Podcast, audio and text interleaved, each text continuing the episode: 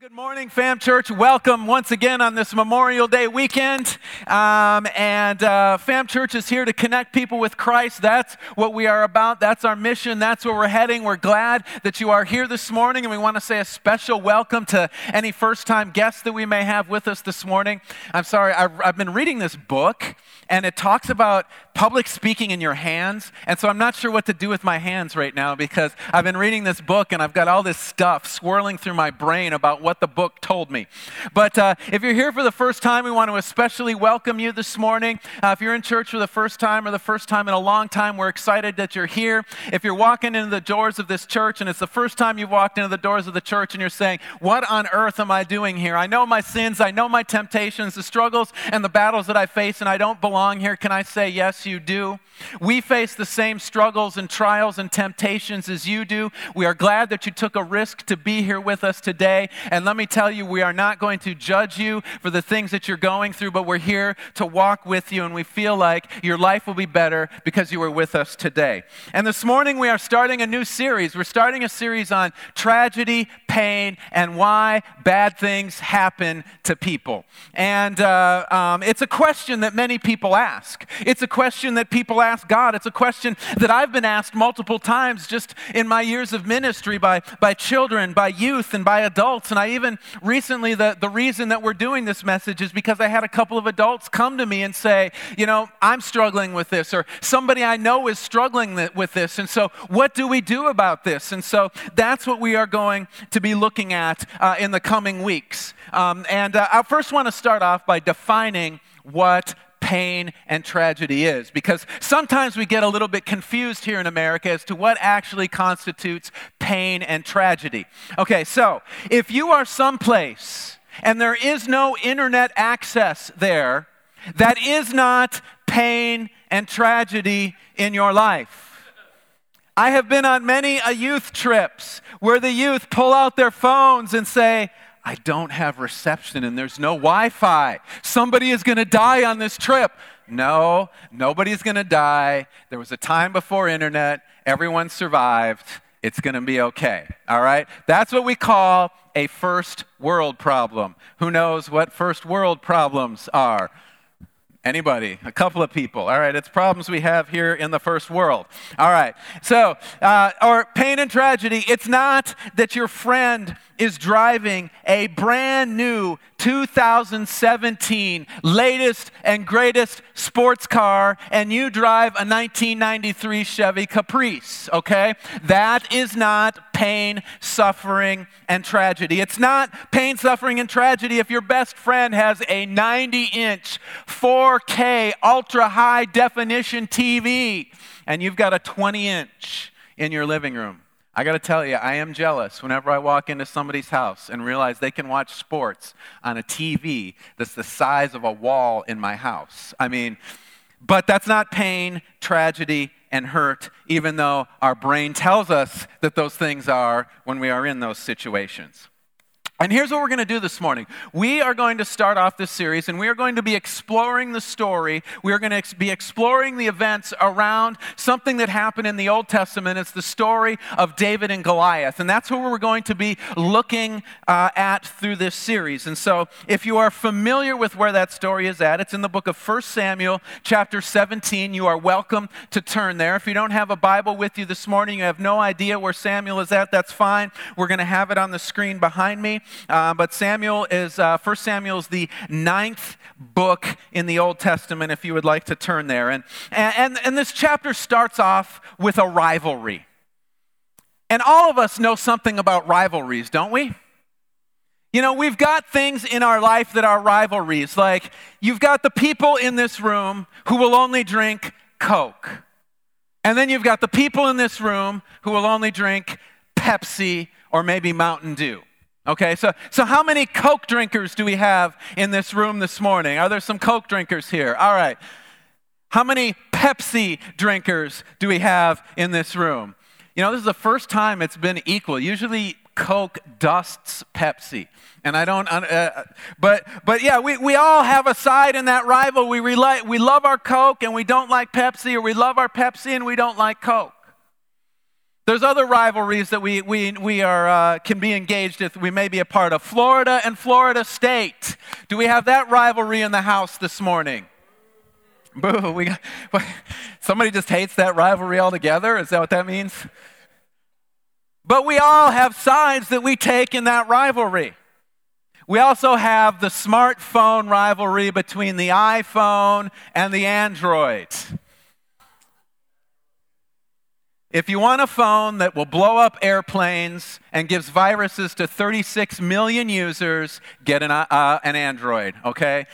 That, that's all I'm going to say about that. But we all have a stance on these rivalries, correct? We all have a position that we take. Well, this morning, what we're going to look at is all about the rivalry. It's all about the battle. It's about two nations trying to control one territory, and only one of them can come out a winner. And, and, um, and uh, what's even more interesting about this rivalry when we look at it is that ultimately, really, each one of us is in this story, whether we know it or believe it or not. And so we're going to, like I said, we're going to be in 1 Samuel chapter 17. We're going to be reading verses 1 through 3. And this is what it says there. Um, it says, Now the Philistines gathered their armies for battle. And they were gathered at Socoh, which belongs to Judah and encamped between Socoh and Azekah in Ephes Dammim. And Saul and the men of Israel were gathered and encamped in the valley of Elah and drew up in line of battle against the Philistines. And the Philistines stood on the mountain on one side, and Israel stood on the mountain on the other side, with a valley in between them. So here's the picture of this situation. You've got a hill over here in which the Philistine army is on. Then over here, you have another hill in which the armies of the nation of Israel are standing on that. And I'm, I'm sure you're thinking to yourself, what does this have to do with the subject matter that I introduced? What does this have to do with the series? Because just because a battle took place a thousand years ago, how am I even in this picture? How am I even a part of this? Well, here is what we need to know Israel, the Israelites are, God are God's people. Okay? The hill is the camp of God. And if you are on that hill, you belong to God.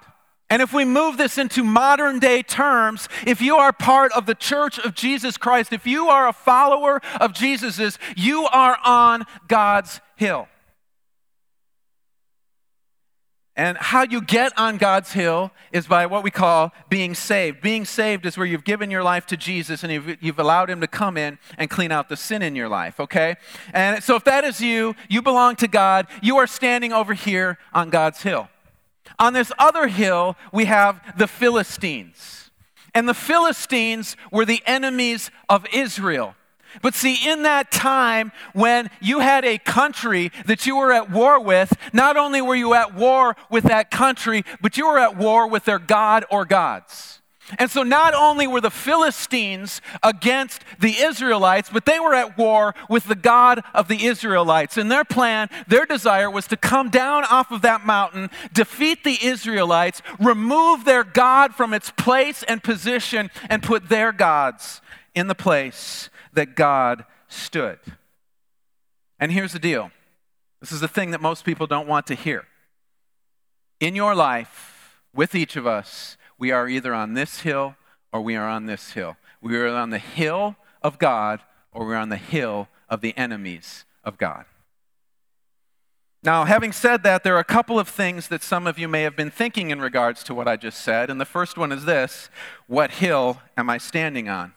Because for some of you, when you think about what I just said, you're maybe not sure. You're looking at the two hills and you go, you know, I don't know what hill I belong on. And you'll, you'll think about your life and you'll say, well, you know, I was baptized when I was a baby, or maybe when I was a teenager, I got involved in a church group and I, and I got baptized then. And, and so, so am I on God's hill? Or, or you think, well, you know, I listen to the Joy FM when I'm in my car all the time. And so maybe that means that I'm on God's hill. Or, you know, I, I do all of these, these religious things. I pray before I eat. I even pray in restaurants. I mean, come on, for the love, doesn't that make me a follower of God if I'm praying in a restaurant? I will tell you that doing all of those things is good. Being here is good. We're glad you're here this morning. But being here does not mean that you are on God's hill. You could be in church every Sunday and every Wednesday night of your entire life and not be on God's hill. Because the deal is that you can go to these things, you can participate in religious activities, and never have it transform your life. See, saying being in church and being in religious activities makes me a follower of God is like saying, because I spend my Sunday mornings and Wednesday nights at McDonald's, I must therefore be a hamburger. Okay? I mean, think about that. Does just being somewhere make you something? No, if you wanted to become a hamburger, what would have to happen to you? Okay, somebody would have to kill you. Okay, that's a good thought in itself. Then they'd have to grind your body up. Okay, yeah, awesome, huh? Then make you into a patty, throw you on the grill, cook you up, put you on a bun, and serve you to someone. Sound good? I don't know. I was watching a documentary sometime recently where they, they, uh, the people had to eat people to survive, but that's something different. All right. So, something, an outside force, has to act on us in order to make us a hamburger. Well, that's the deal with following Jesus. In order to become a follower of God's, in order to be on God's hill, something has to happen to us. An outside force, God has to act in and on our lives to change us and transform us, or we never end up on God's hill. The second thing is some of you are thinking is this okay, well, all right. I hear what you're saying. I might not be on God's hill, but I am definitely not standing on the hill of God's enemies. You know, where I'm at is I'm just kind of, you know, I got this, I got a couple of lawn chairs and, you know, I got them stretched out in the valley here. I'm just kind of kicked back. I got me a sweet tea and I, I got me my earbuds and some uh, my iHeart radio or my iTunes radio, maybe Spotify or something like that. I'm just chilling in the valley. I'm not taking sides in this battle. Well, can I tell you that the valley, no one is there? No one can be in the valley. The valley is a no man's land in this battle where no one journeyed. Why would no one go there? Because they would end up dead. Both sides would think that the person in the valley was doing something, was a traitor, was, was somebody who was there who didn't belong there, was doing something they weren't supposed to be doing. And so both sides would try and kill that person because they would assume they were up to no good. They would kill them first, ask questions later. The valley is a dead man's zone where no one lives when they go into it. And in life, in the spiritual realm, the same thing is true as well. There's no middle ground when it comes to the battle between God and the enemies of God. There is no place that we can stand and say, we're not going to take sides in this, we're just going to stay neutral. There is no Switzerland in this world of God and His kingdom against the forces of darkness and the, and the dark forces that are out there coming against us. I mean, it says this Jesus said these words in Matthew chapter 12, verse 30. He said, Whoever is not with me is against me, and whoever does not gather with me scatters. He's saying there is no possibility of you not taking sides in this conflict. Just because you said, I'm not on God's hill, but I'm not on God's enemy's hill either, doesn't mean that you're standing in the valley taking a neutral position. If you say, I'm not on God's hill, what you are in fact saying is, I am standing on the hill of the enemies of God. That's your only other option, your only other choice, the only other place that you can be. And some of you are thinking to yourselves, okay, regardless of whether that's true or not, what does all of this have to do with pain, suffering, hurt, and tragedy in my life? Because it doesn't seem relevant. Well, the reason is this sometimes the results of the things that happen to us in life are a direct result of the hill that we are standing on. What do I mean by that? See, if you are living your life apart from God, if you're living your life separated from God on a hill that's not His hill, stuff will happen to you because you're living a life to please you. You're living a life for your sinful pleasures. You're living a life to chase after the things that you want. And the deal is, whether you want to hear this or not, is that many times we reap the consequences of the decisions that we make. Like if we are a smoker and we develop lung cancer, and then we turn and we say, God, why did you do this to me? God didn't do that to you. You smoked cigarettes for 40 years and destroyed your lungs. Okay, there's nothing in that that says God is giving you pain and suffering. You gave yourself that pain and suffering by smoking all of those years.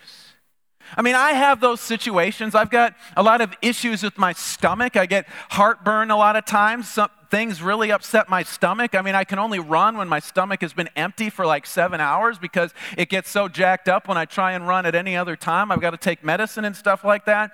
And, and the reason that my stomach is messed up is not because God hates me and is trying to ruin my life. The reason my stomach is messed up is because for many years I drank a lot of alcohol and I also took chewing tobacco. And instead of spitting the spit out, I would swallow it down into my stomach and it literally ate up my stomach and has caused me stomach issues. It's no one's fault but my own. I did it. Now, no one wants to say that. No one wants to hear that because we like it. It's better when we can blame someone else for the things that happen to us in life, right? It's just much better when we can say it's their fault, it's their fault, it's their fault, it's their fault, rather than looking at ourselves. But there are times when pain and suffering and tragedy that we have in our life is a direct result of the things that we are doing in our life.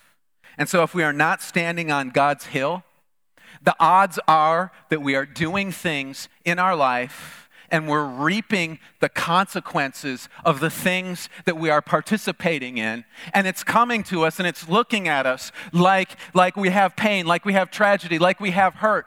But it's not that, it's just that we're reaping what we've been sowing into our life. And that's the first fact that we have to deal with. The second thing is this that if you are not standing on God's hill, you are at war with God, and in war, there's going to be casualties. Back when I was in college for the first time, um, the U.S. had this, the first Gulf War in the early 90s. Uh, Saddam Hussein invaded Kuwait, and, uh, and so the U.S decided to come to the aid of its ally in the area, Kuwait, and liberate Kuwait. Well, um, there was a lot of people that had joined the Army Reserves in the 80s and early 90s. And the reason they joined the Army Reserves was not because they were wanting to defend their country, but was because they wanted to take advantage of the GI Bill and, and get that cash money to pay for their education. And so what happened was is the United States now says that they are going to liberate Kuwait from the clutches of Iraq. And so uh, the president, uh, George Bush uh, Sr., starts calling up all of the uh, reservists um, to active duty. Well, on my college campus, it was a big college. I mean, it had about 60,000 students at the time, and there was a lot of reservists that were going to school there. Suddenly, the reservists were protesting. They were angry. They were like, We can't go off to war. This isn't what we signed up for. Bro, you joined the army. What did you think that was for? But the only reason they, they thought for sure that they were not going to get called up, they were not going to have to go into duty, they were not going to be in a place where bullets fly. And so suddenly you had people saying, My conscience does not allow me to go and fight in war. I remember several students at the University of Minnesota where I was at at the time, they, had, they told their commanding officer, this was back before uh, you could be openly homosexual in the military, they told them that they were gay so that they would get discharged from the military. You had, uh, you had other people saying, You know what they need to do? The president just needs to say, Those of us that are in college can just stay there and do our thing. We don't have to go off and fight. You can't do that because that discriminates, you know? You're, you're saying, okay, only those who aren't college students, aren't smart enough for college, have to go off and fight and die. But that's what they were calling for. They felt that they should be left alone, and the thought never crossed their minds when they joined the reserves that they could end up getting called up for battle. And for many people, because they think that they are in this valley, in this conflict between God and, and, the, and, and those arrayed against God. They think that they can go into the valley and just hang out there in the conflict. The war is not going to come to them. Well, it's not true. Because there's nobody there in the valley except for dead people. You are on one of the two hills and you think you're not taking sides. And, and uh, if you are on the hill of the enemies of God, you are, you are seeing attacks. You are seeing stuff coming in. You're seeing bombs. You're seeing missiles. You're seeing guns fired spiritually from God's hill towards your, your hill. And because of that, whether you think you are or not, you're going to get hit. This thing means that things are going to happen to you because of the hill you are standing on. But the attacks may not come from, just from the other hill. See, the thing about the hill of the enemies of God is this the commander of that hill doesn't care if you get hit or not. The commander of that hill, if it's beneficial for him, will take you out in a second. He doesn't care about anyone standing on that hill. He doesn't care about anything else going on other than himself. There's as much fighting and destruction on this hill caused by friendly fire as there is from stuff coming over from the other side. And it brings unnecessary pain and hurt and suffering into people's lives. And the only way to get out of this mess, the only way to get free from all of the pain and suffering that comes from being on the hills of the enemy of God is to cross from that hill over here, from the hill of the enemies of God, and cross over to the hill of God's people. But the deal is, you cannot just walk down the hill and walk over and it'll all be done. You'll get shot, you'll die if you try and do that. The only way to cross over is to do what we talked about earlier and to give your life to Jesus. What's that? What does that mean? Well, it's a pretty, pretty crazy story, but it all starts a long time ago when sin came into the world. Adam and Eve, they were created by God and they were put in this world, in this perfect place, given one command not to eat the fruit. But instead of Adam and Eve listening to that one command, they decided that this fruit was so worth it that they went and they grabbed this fruit and they ate it and they brought sin into the world. And then not only did that sin come and enter into the world and enter into them, but because it became a part of who they were, that, that sin got passed down to their descendants and their descendants after them and their descendants after them. And the only way to get rid of it is to have God take us from the hill of the enemies of God over to his hill. Greg, if you could come back up. But God, because he loves us he wants us to be on that hill, decided he was going to do something to fix it. He set up this system in the Old Testament called the sacrifice. What happened was every year, each person or family had to bring a lamb to Jerusalem to be sacrificed for the sin that they had committed this year. But this was not the permanent solution. Why? Because an animal can never take the place of a person. The person who did the crime had to do the time. And I want you to think of it like this. So this is kind of a this is kind of a graphic illustration. Not really graphic, like it's not going to but Okay, so let's say somebody breaks into your house or breaks into your mom's house and kills your mom. All right? You guys all wanted to hear that on Sunday morning, right? Somebody, your mom just died today. How does everybody feel? I know you feel awful, right? Well, here's the thing. Okay, so let's say they find the guy who killed your mom. They take them, they, they, they try them. They are found guilty of murder. And so you are there on the day of sentencing, and this is what happens. The judge steps up onto the bench and he says, Okay, I'm ready to pronounce my sentence, and I have decided that this man is guilty of killing, a first degree murder. And so, because of this, I am going to sentence his dog to life imprisonment.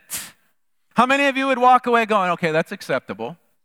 I'll accept that. Let's roll with that. His dog's in jail for life. It's all good. The guy goes free. The dog, he's in jail. Thank you. No, none of us would be okay with that, right? We would want the guy who did the crime to do the time, right? And that's why this system of the animal sacrifice didn't work because a sheep or a goat could not pay the price for the sin that we had committed. So God came up with a better plan. He sent his son Jesus. Now, what we need to know about sin is that the penalty for sin is death.